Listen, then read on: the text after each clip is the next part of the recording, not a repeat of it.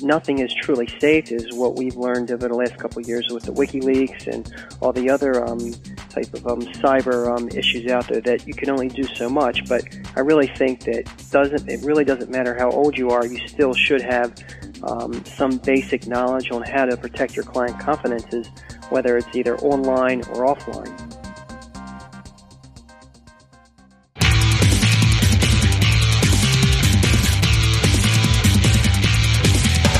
This is Lawyer to Lawyer, the award winning legal podcast with J. Craig Williams and Robert Ambrogi.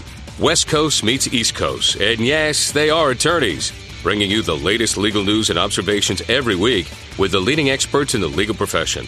Produced right here on the Legal Talk Network. Hello, and welcome to Lawyer to Lawyer on the Legal Talk Network. This is Bob Ambrogi coming to you from uh, just outside of Boston, Massachusetts where it's probably snowing, but in sunny Southern California, it's just as warm as can be. This is Craig Williams, and it's uh, bright and sunny out here. I think I said that several times. Bob, um, how's the weather out there? It's beautiful today, actually. It's gorgeous, uh, but uh, yeah, it, it could have been snowing recently. well, I read a legal blog called May It Please the Court and have a book out called How to Get Sued. Bob, I know you write a couple of blogs. I do. I write a blog called uh, Law Sites and another blog called Media Law. And we'd like to take this time to thank our sponsor, Clio, a web based practice management program for lawyers at goclio.com. Well, uh, thanks to smartphones, tablets, cloud computing, and apps, the legal profession is becoming uh, more mobile, uh, more global. Uh, but have the rules uh, and ethics of the legal profession kept up with the incredible pace of technology? And the ABA Commission on Ethics 2020 has been studying this question for years, which in its of itself is kind of interesting because technology changes so fast. But in this new report, they've made many recommendations so that the practice of law can uh, keep up with technological advances. That's right, and they're they're going to be presenting uh, these recommendations for consideration by the uh, ABA Board of Governors at its annual meeting this summer. And so uh, we thought we would uh, talk a little bit about uh, the commission and its recommendations uh, and some of the larger issues uh, that it's addressed uh, with uh, a couple of guests who are going to help us do that. Uh, first of all, let me welcome to the show Professor Andrew Perlman from Suffolk University Law School in Boston. Andy Perlman is, among other things, has been the chief reporter for the Commission on Ethics 2020. we'd like to welcome you to the show, Andy Perlman. Thanks very much for having me. I'm delighted to join you. And Bob, our other guest is attorney Bradley Shear. Bradley is the, or Brad, is the founder and managing partner of the law office of Bradley Shear in Bethesda, Maryland. He was also the first private practice attorney in the United States to work with the state government to draft social media law. That state was, not surprisingly, Maryland. Well, welcome back to the show, Brad. Hey, thanks for having me. I appreciate the invitation back to the show. Uh, Andy, let's just start with you, and perhaps you could just kind of give us an introduction. Uh, I, I, think a lot of our people in our audience are going to be f- familiar, at least, with the idea of the 2020 Commission, but kind of give us a, an introduction to what it's been up to over the last couple of years. Sure. Uh, well, the Commission was created in 2009 by uh, then ABA President Carolyn Lamm. And what she did is she wanted to create a commission that looked at ABA policies regarding the rules that govern lawyers and, and see how, if at all, they need to be updated in light of changes to technology and globalization. And so the commission was made up of a, a group of lawyers, uh, judges, and academics um, from lots of different settings uh, in an effort to really study those questions and uh, we're getting near the end of our work, and we've produced a number of proposals that would result, uh, if adopted, in, in, changes to a number of different rules of professional conduct and related ABA policies. And uh, Brad, what do you see as uh, what the ABA is trying to do? Well, I think I have to put my um, hat off to the ABA and all the members of the commission because they worked really hard in trying to um, have the um, the new the new um, proposal be very flexible, so that way technology is able to um, grow with um, the practice of law. And, and, in my opinion, I think one of the biggest areas that um, really needs to be looked at, which the ABA has, is in the attorney advertising area. And I really think that that the ABA has done an excellent job in trying to figure out what's the best way of handling these issues and um, as a blogger, I think it's very important that the ABA has recognized that um, blogs and social media is a, is a very important part of um, a lawyer's um, ability to get their message out. And I, I really want to say that um, they've done an excellent job in in um, in saying that this is important and that lawyers should be able to blog and utilize social media to um, either talk about what they want to want to um, discuss regarding important legal issues or to grow their practice. And, and I think we should we should point out that the commission has, has addressed a, a, range of issues, not just social media, but even things like out, outsourcing and, and uh, you know broader issues uh, raised by technology. And I, I guess I, assume one of the one of the first questions the commission has had to deal with or had to deal with it early on is is whether uh, whether new rules or whether changes to the rules are, are even required or whether the existing uh, model rules are adequate to address these these new technologies. yeah. Andrew, how, how did the how did the commission come out on, on that question? You know, it's a it's a great question. It's one that we looked at uh, very seriously. And at the end of the day, I, I, think the best way to describe most of the commission's proposals is that they recognize the basic principles that were uh, embodied in the in the model rules of professional conduct uh, didn't need to be changed, uh, and that what lawyers really needed was a little bit more guidance about how to apply those principles to all of the new ethics issues that are arising because of changes in technology and globalization. So, if you look at the, the range of the Commission's proposals, most uh, uh, most of them really reflect that basic idea, taking the existing uh, policies and principles, but trying to give lawyers more guidance about what they mean in, in 21st century law practice. And so, uh, you know, as you mentioned one area in which we're doing that is client development, advertising, and marketing, but there are several other areas that are up for um, uh, possible changes in August technology uh, and confidentiality, outsourcing, and a variety of lawyer mobility issues. And I think, like I said, all of them really could be um, captured with this idea that we're really trying to offer more guidance, not really provide any revolutionary change, but really evolutionary. And what is going on with respect to email? Uh, just to get into the particulars of this, because as we all know, email is not secure. Um, although attorneys use email every day to advise clients, and there is no secure. Uh, very few attorneys have secure emails on one end and also secure emails on the other end for the client. So, what's what's the ABA's opinion on the attorney-client privilege in email? Yeah, it's uh, it's a really interesting question, and I think you said something at the top of the show that really relates to this, and that is that the commission's work has been ongoing for the last couple of years, and technology itself can change even in that short period of time. And so the commission was very uh, cautious about trying to uh, make any proposals that were very specific to particular technology that might be different a couple of years from now, because the proposals that we're putting out there it's unlikely that they're going to be revisited in the next few years. So we, we really needed to, it, it was really kind of threading the needle. We needed to propose something that was both useful, but not so specific that it would become outdated in the near future.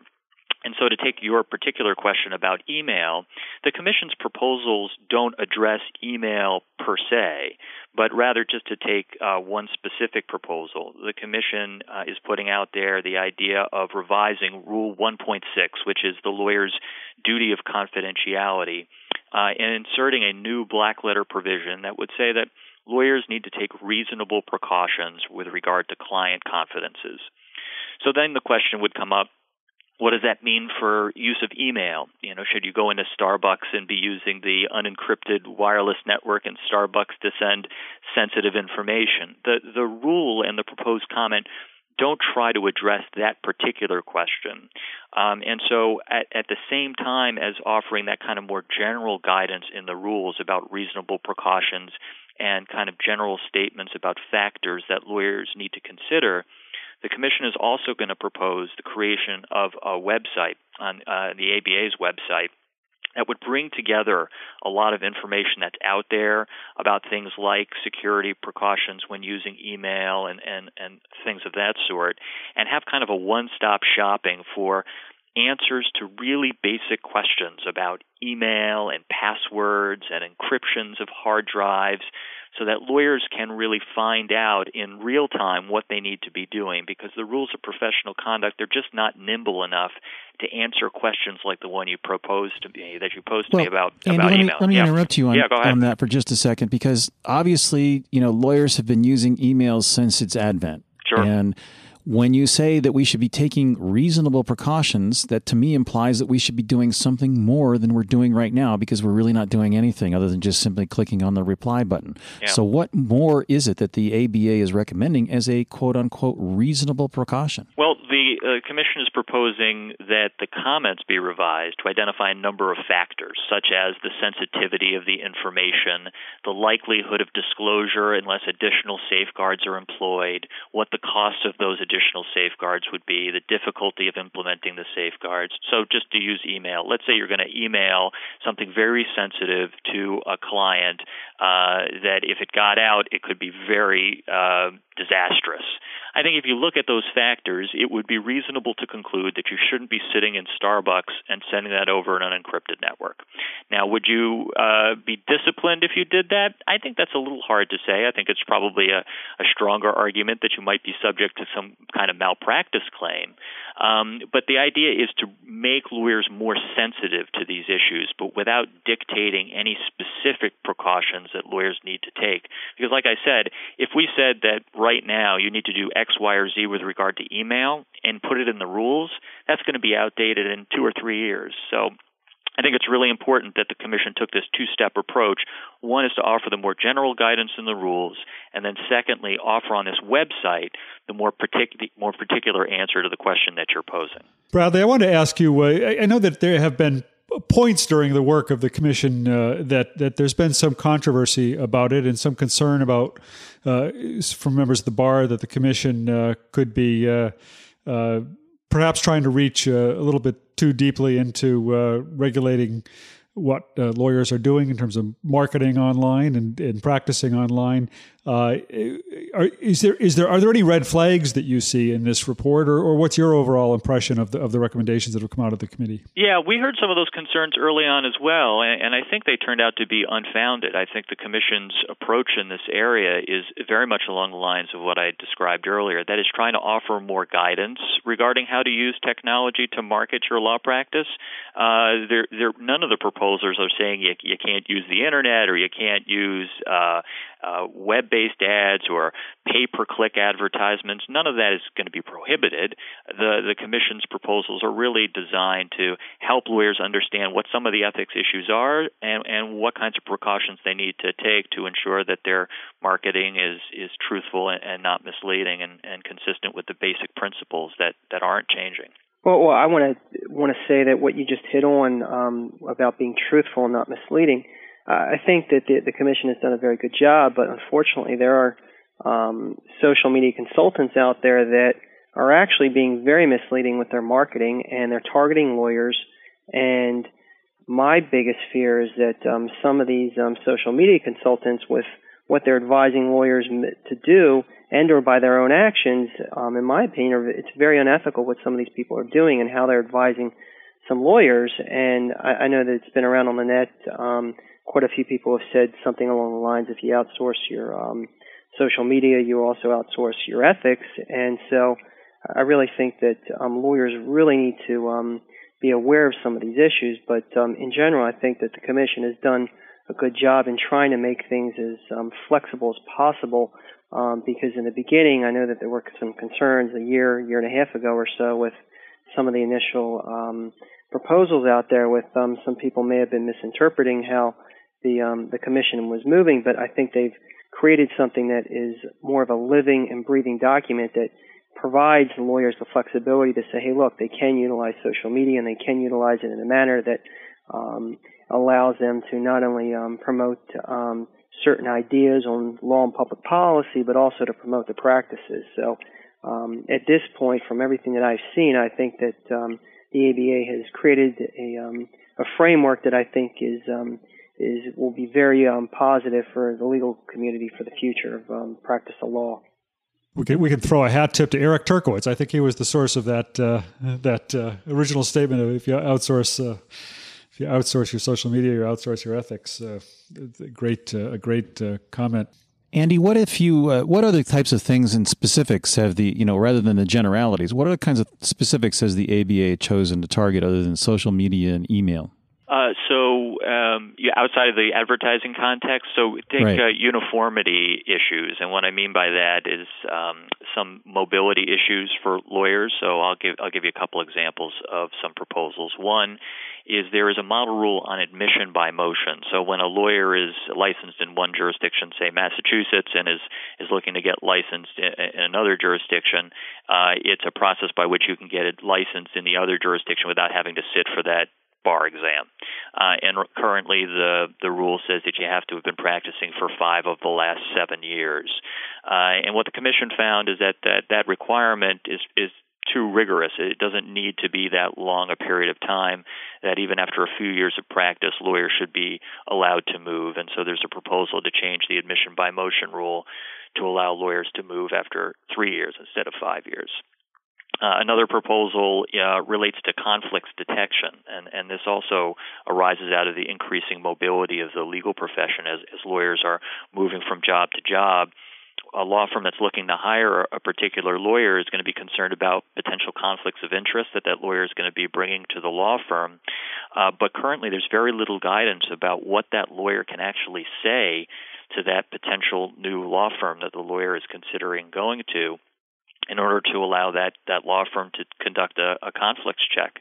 Uh, nothing in the rules as they're currently written makes clear that lawyers can disclose any information, but yet everyone kind of recognizes there needs to be a little bit of disclosure in order to ensure that no conflicts arise if the, the lawyer takes that new job. And so the uh, proposal that's coming out of the commission is, is designed to give lawyers and law firms more guidance about the limited categories of information that lawyers can disclose when uh, moving from one job to another. So it's an issue that comes up with great frequency, and we hope that it's going to provide a lot more guidance than currently exists. We need to take a very short break. We'll be back in just a few moments to talk more about the ABA uh, Ethics 2020 Commission with uh, Andy and Brad.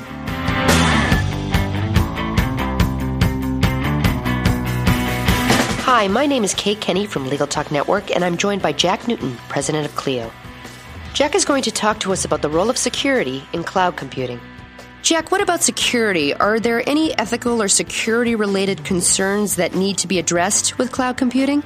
We're starting to see the first ethics opinions come out on cloud computing, and the early proposed ethics opinions, like that from the North Carolina State Bar, indicate that there are no ethical issues relating to the use of cloud computing in a law firm, but that, as with the use of any third party provider, an appropriate amount of due diligence needs to be undertaken to verify that the provider you're using has implemented an adequate level of security and privacy precautions and is essentially taking due care with your confidential client data. We've been talking to Jack Newton, president of Clio. Thank you so much, Jack. Thank you. And if you'd like to get more information on Clio, feel free to visit www.goclio.com. That's G O C L I O.com.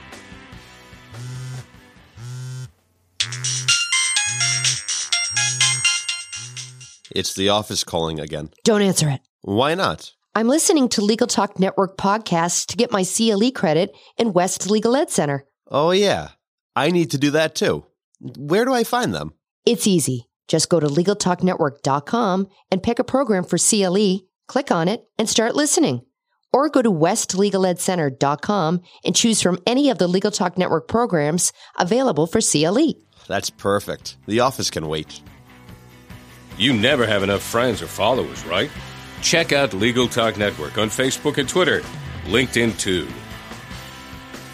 You can advertise with us at Legal Talk Network and have your own commercial play in this podcast. Just give us a call anytime at 781 551 9960 or shoot us an email at admin at LegalTalkNetwork.com.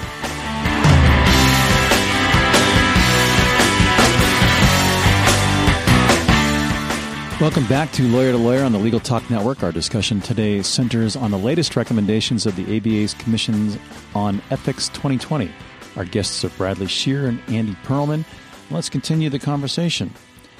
So, obviously, we've approached a more electronic style of a legal office for lawyers. Uh, what kind of considerations play into that, uh, Brad? Well, I think um, because more people are utilizing electronic communications um, for their everyday needs, um, as a lawyer, you have to be very cognizant um, to make sure that you have everything as secure as possible. You want to make sure, as a lawyer, I I, I really try to um, uh, make sure that my uh, antivirus software is updated on a regular basis.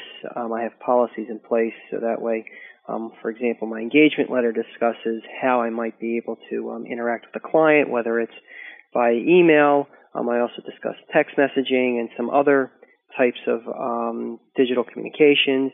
Um, so, I mean, it's just a matter of trying to keep up with the times and saying to everyone in your office that, hey, look, we're utilizing technology, but we also need to have the right um, um, policies in place, and we also have to ensure that our clients understand these policies because, um, in my at least in my practice, I receive more communication from clients via email than I do on the phone. People seem to really be more interested in communicating via one or two lines of email versus spending um, five, ten, fifteen minutes on the phone. So I just think it's a matter of having the right policies in place and abiding by them and making sure that everyone understands what the um, what the rules are of the road are in your practice.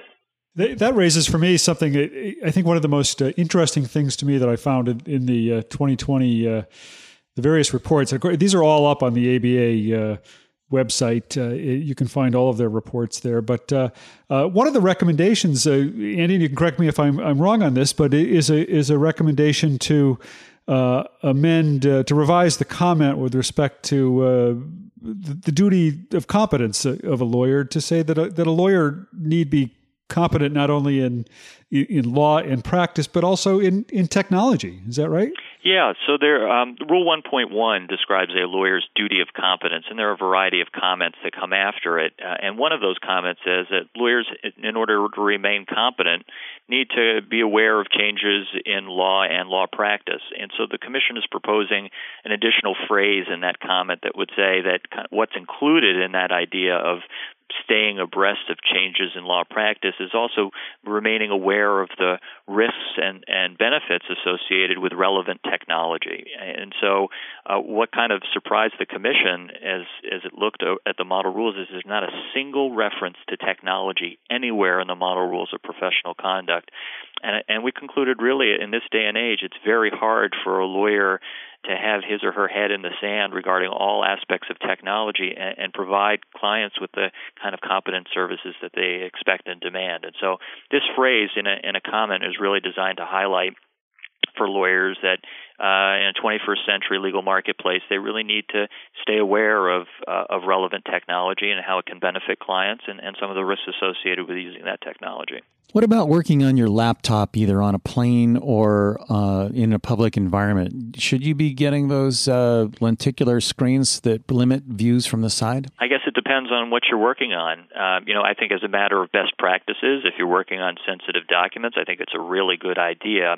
But that's another one of those things that I think would be a, a great point for this website that I was describing. It's not something that would be uh, useful to put in a comment to a model rule, but I do think it is something the kind of guidance that lawyers are seeking that would be a, a great um, a great thought to put up uh, in that kind of environment in a website that could be constantly updated in light of changes and security concerns. And Brad, what kind of duty do client do attorneys have to keep up on all of these technological changes and advances and, and deal with the issues that arise from them? I mean, are the lawyers that are, you know, over 50, 60, 70 years old in a little bit of trouble here?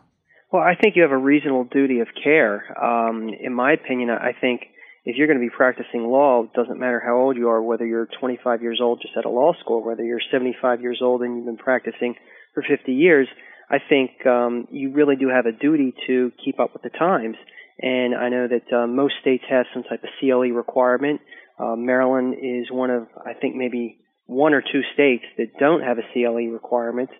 But I really think that um, there there may be a uh, maybe a good idea for um, states to start saying, well, wait a minute, maybe there's some kind of technology competency or requirement that lawyers should have because all of us are using the technology, but I think there's a lack of education and, and understanding on um, some of the um, ethical issues involved with utilizing the, the technology and trying to create a um, a safe environment so that way other people can't access your content. But then again, um, nothing is truly safe, is what we've learned over the last couple of years with the WikiLeaks and all the other um, type of um, cyber um, issues out there. That you can only do so much. But I really think that doesn't it really doesn't matter how old you are. You still should have um, some basic knowledge on how to protect your client confidences, whether it's either online or offline. And I, I assume that it's fair to say that the, part of the uh, part of this is knowing what you don't know uh, with regard to technology. I mean, it, I, have been looking at some of the state opinions that have come up on, on cloud computing for lawyers, and, and they talk a lot about the kinds of uh, uh, vetting uh, an attorney should do of a cloud provider uh, in terms of how, you know what that provider does in terms of security and, and, and backup and, and those sorts of things. And and I assume uh, it's it's appropriate for a lawyer to say, look, I, I'm not sure I get this, but I know what I don't know, and I, I can get a consultant consultant in, or I can turn the kind of you know ABA website that Andy's been talking about. I mean, I guess part of this is knowing what you don't know as well as knowing what you should know. Yeah. You know, it's a it's a, great point, and one of the things uh, this is another uh, related website that the commission is proposing um, that would uh, provide some resources on outsourcing. So when you're basically when you're using cloud computing, in many ways you're outsourcing a portion of this work that was typically brought uh, in house and that was done within a law office. And so uh, one um, one idea that's already out there is the um, the concept of providing uh, guidance as to what organizations are abiding by certain standards for security. Uh, and that wouldn't necessarily be provided by the ABA. There are separate entities that are out there that are providing these kinds of standards. And one thing that would be very helpful for lawyers is if there is kind of this well established set of standards, and all lawyers would need to know is whether a particular cloud computing service complies with those security standards. Then the lawyers don't have to go and independently verify that a particular entity is, is abiding by uh, you know, certain security procedures. So uh, that's already in place, and that's that's evolving, and we think that could be very helpful. And what do you recommend that we do about the lawyers who have their email monitored by the secretary? print it out, read it, and then dictate a response to the secretary. And, I don't mean it in the sense of just, you know, that particular situation, but that mentality of a lawyer who just has no interest in technology because some of us don't. I mean, yeah, I do, but right. And I and I don't think that anything the commission is proposing is is uh, suggesting that lawyers have to use technology at every turn. Uh, it's it's really just a matter of of having an understanding of the basic relevant technology to your practice. So if you want to dictate things to your secretary, uh, you know that's not unethical. But um, you know, at some point, if you you start writing briefs entirely by hand uh, and you and you, you typewrite it uh, and have to make all sorts of corrections, and you're billing clients for all that time, uh, you know, at some point you got to scratch your head and say, boy, you know, there's there's technology out there you might want to be considering, and if you're not using it, it's a little bit unethical to be charging your client for all that time that you're spending. So I think we're looking at that level. Nobody is is trying to suggest that lawyer all lawyers out there need to be held to some very high standard of using technology. It's really just an, the idea of making lawyers more aware that they should just keep abreast of technology how it can benefit their clients and what some of the risks are. And, and that's an interesting question because, you know, for the Luddites out there, uh, who just don't do anything. Is it really unethical for someone who who eschews technology to simply write a brief by hand and then have it typewritten? I mean, it was done at some point in time. It was done that way, and it was considered to be appropriate. Sure, well, I, I see. I see nothing wrong with having a lawyer if they've been doing the um, doing their briefs a certain way for years and years, and it's been successful. They have successful outcomes. I see nothing wrong with that. I mean, if if a if a lawyer is utilizing um, other technologies in certain ways that have been beneficial to them that in the past were very successful and they're going to be successful in the future, I, I don't I don't think I think the ABA should um, stay off of, of um, trying to regulate that aspect because as long as a lawyer is acting ethical, um, how he gets his or her work done is, is is in my opinion immaterial. Whether or not there's a better technology out there um, I don't think that is something that um, either the state bar associations or the ABA should really try to penalize a lawyer for doing their work and the manner that's most efficient um, for them to take care of their uh, business. Yeah, and I, and I should uh, make sure that I'm clear about that. I wasn't suggesting that a lawyer should be disciplined for writing out a brief by hand. I should be absolutely clear about that. And no, nothing the commission is proposing is is suggesting something uh, along those lines. But when we're thinking about what lawyers should be doing when thinking about using relevant technology, um, if you're writing out your brief by hand, and then and my, my example was typing it up yourself uh, on a typewriter, not using a computer, I think it is taking more time than it would take if you use technology. And I think this comment is really designed to kind of say to lawyers, you know what, you need to think about these things. Not intended to be a source of discipline, but something that lawyers really need to think about in terms of what's really in their client's interests. So just, just to emphasize, not a disciplinary issue that I'm, I was describing. Yeah, one issue I don't see addressed in this in these final recommendations, uh, in in much, well, in in any way that really changes anything, is a sort of question of multi jurisdictional practice. It, and I, I, I I'm I'm somebody who certainly believes that this idea of state bar admission is is becoming outmoded, at least for certain areas of practice. I mean, look at somebody like Bradley here, who, who does areas of social media law and intellectual property that uh, clearly are, are, are universal uh, throughout the United States in terms of his his knowledge and applicability. And I mean, did the commission look at all this question of whether it continues to make sense to have bar admission be a state specific thing? Yeah, we did look at that issue, and um, we concluded based that the current current framework of the model rules, and in particular 5.5, is largely uh, capable of dealing with the increasing mobility uh, and lawyers moving from one state to another on a temporary basis. We thought that the admission rules need to be uh, loosened up a bit, and that's why the proposal on admission by motion is out there. Um, one issue that we, uh, the Commission is still struggling with and has put off a proposal until next February uh, is this question of virtual law practice and the increasing use of uh, virtual law offices to practice. And when a lawyer is providing virtual legal services in another jurisdiction, at what point does the person need to become licensed to practice law there? So that that's kind of an open question that the commission is still struggling with. But so, I if you're selling legal documents through a virtual website, uh, that's not addressed here. Exactly, and that's something that the commission is still working on, and in fact is going to be releasing um, a paper on that subject either today or tomorrow. Oh. Um, and we're going to be looking for more. You heard it here, folks. there you go, breaking news. And what about what about a federal bar? Has there been any movement toward establishing one bar exam for the t- entire country, perhaps to deal with uh, federal law and issues like Brad deals with, uh, the more universal ones like yeah, social media? Yeah, in fact, there is. It's not something that's coming out of the ABA, but there is a movement towards something called the Uniform Bar Exam or the UBE, uh, and there are many components to it, but they're all largely in place in most states. There's the multi-state bar exam, the multi-state essay exam, and so there's an effort to bring that together and to have kind of a unified approach to taking a bar exam so that if you sit for the bar exam in Missouri, it's a, it's the same bar exam that you'd take if you sat in Oklahoma and that the score that you get in Missouri could could be transferred from one state to another. So if you sat in Missouri, you passed that bar exam and you got a particular score, and then a couple of years later you want to move to Oklahoma, that score could be used to help you gain admission there. So I think that might facilitate uh, movement, and, and when joined with the Commission's proposal on admission by motion, can really help to free up movement of lawyers from one jurisdiction to another without necessarily creating a federal bar. Uh, it can still remain state based. Well, and the standardization of that would be fantastic. You know, for one that has taken two bars, uh, the Iowa bar and the California bar, I was surprised at how much harder the uh, Iowa bar was than the California bar. And it would be really nice to see uh, a standardized test throughout the country to make sure that we all have minimum qualifications as lawyers. Not to say that California lawyers aren't, you know, fall below it, but it's just interesting that some that there's such a difficulty disparity between the uh, test level between the various states.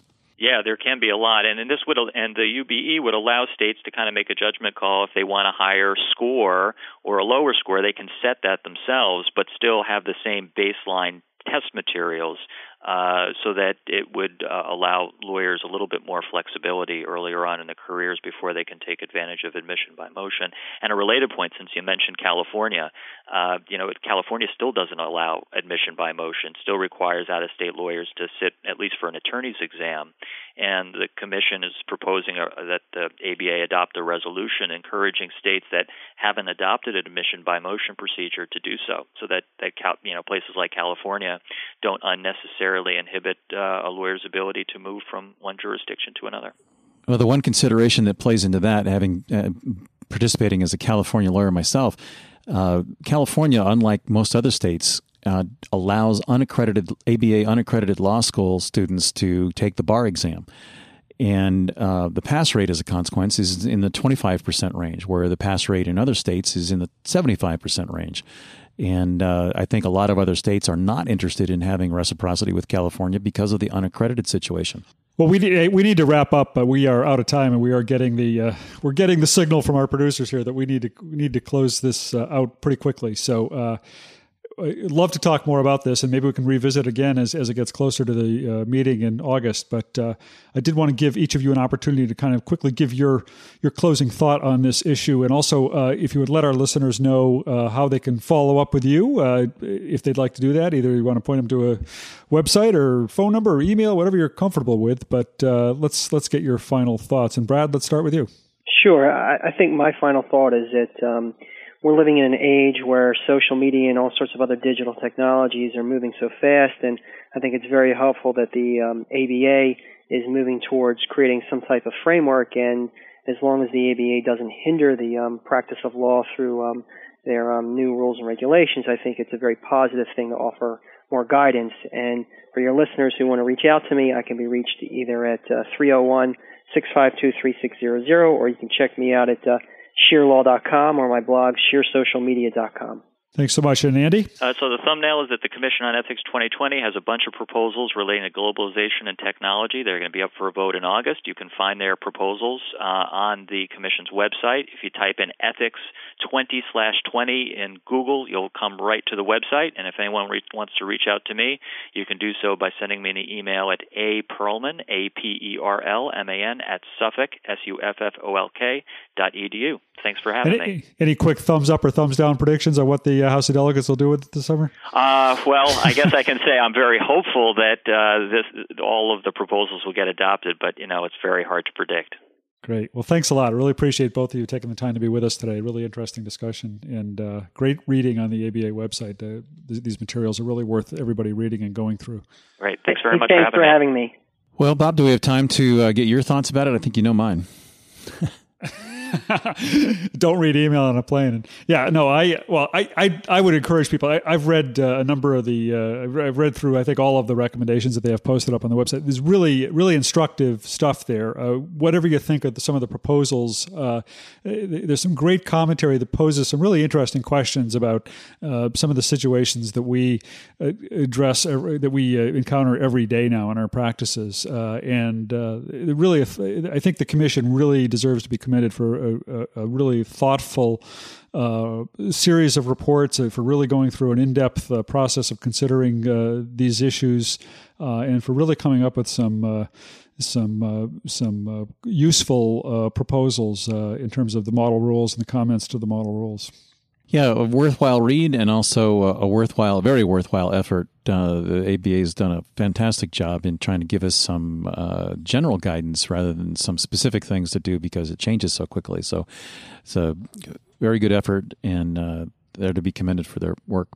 Well, we need to wrap it up and remind our listeners that they can now get CLE credit through West Legal Ed Center for listening to select Legal Talk Network podcasts. You can go to LegalTalkNetwork.com and click on West Legal Ed Center. You can also find all Legal Talk Network shows on iTunes. And we have an Android app where you can access all Legal Talk Network shows on your phone. And we hope to have an iPhone app out shortly. Check it out. Go to LegalTalkNetwork.com. And Bob, we will be back again next week with another great legal topic. We'll talk to you then, Craig. See you then. Take care. The views expressed by the participants of this program are their own and do not represent the views of, nor are they endorsed by, Legal Talk Network, its officers, directors, employees, agents, representatives, shareholders, and subsidiaries. None of the content should be considered legal advice. As always, consult a lawyer. Thanks for listening to Lawyer to Lawyer with J. Craig Williams and Robert Ambrogi. Every week, a new legal topic that you won't want to miss. We hope you'll listen again and check out our other shows on the Legal Talk Network.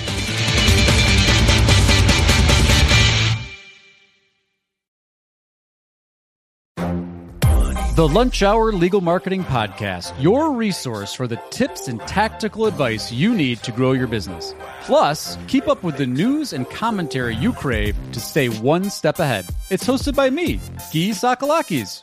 And me, Conrad Saam. Every other week, we break down the issues holding back your marketing strategy and talk about the changes you need to be prepared for. Check out the Lunch Hour Legal Marketing Podcast wherever you get your podcasts or on YouTube.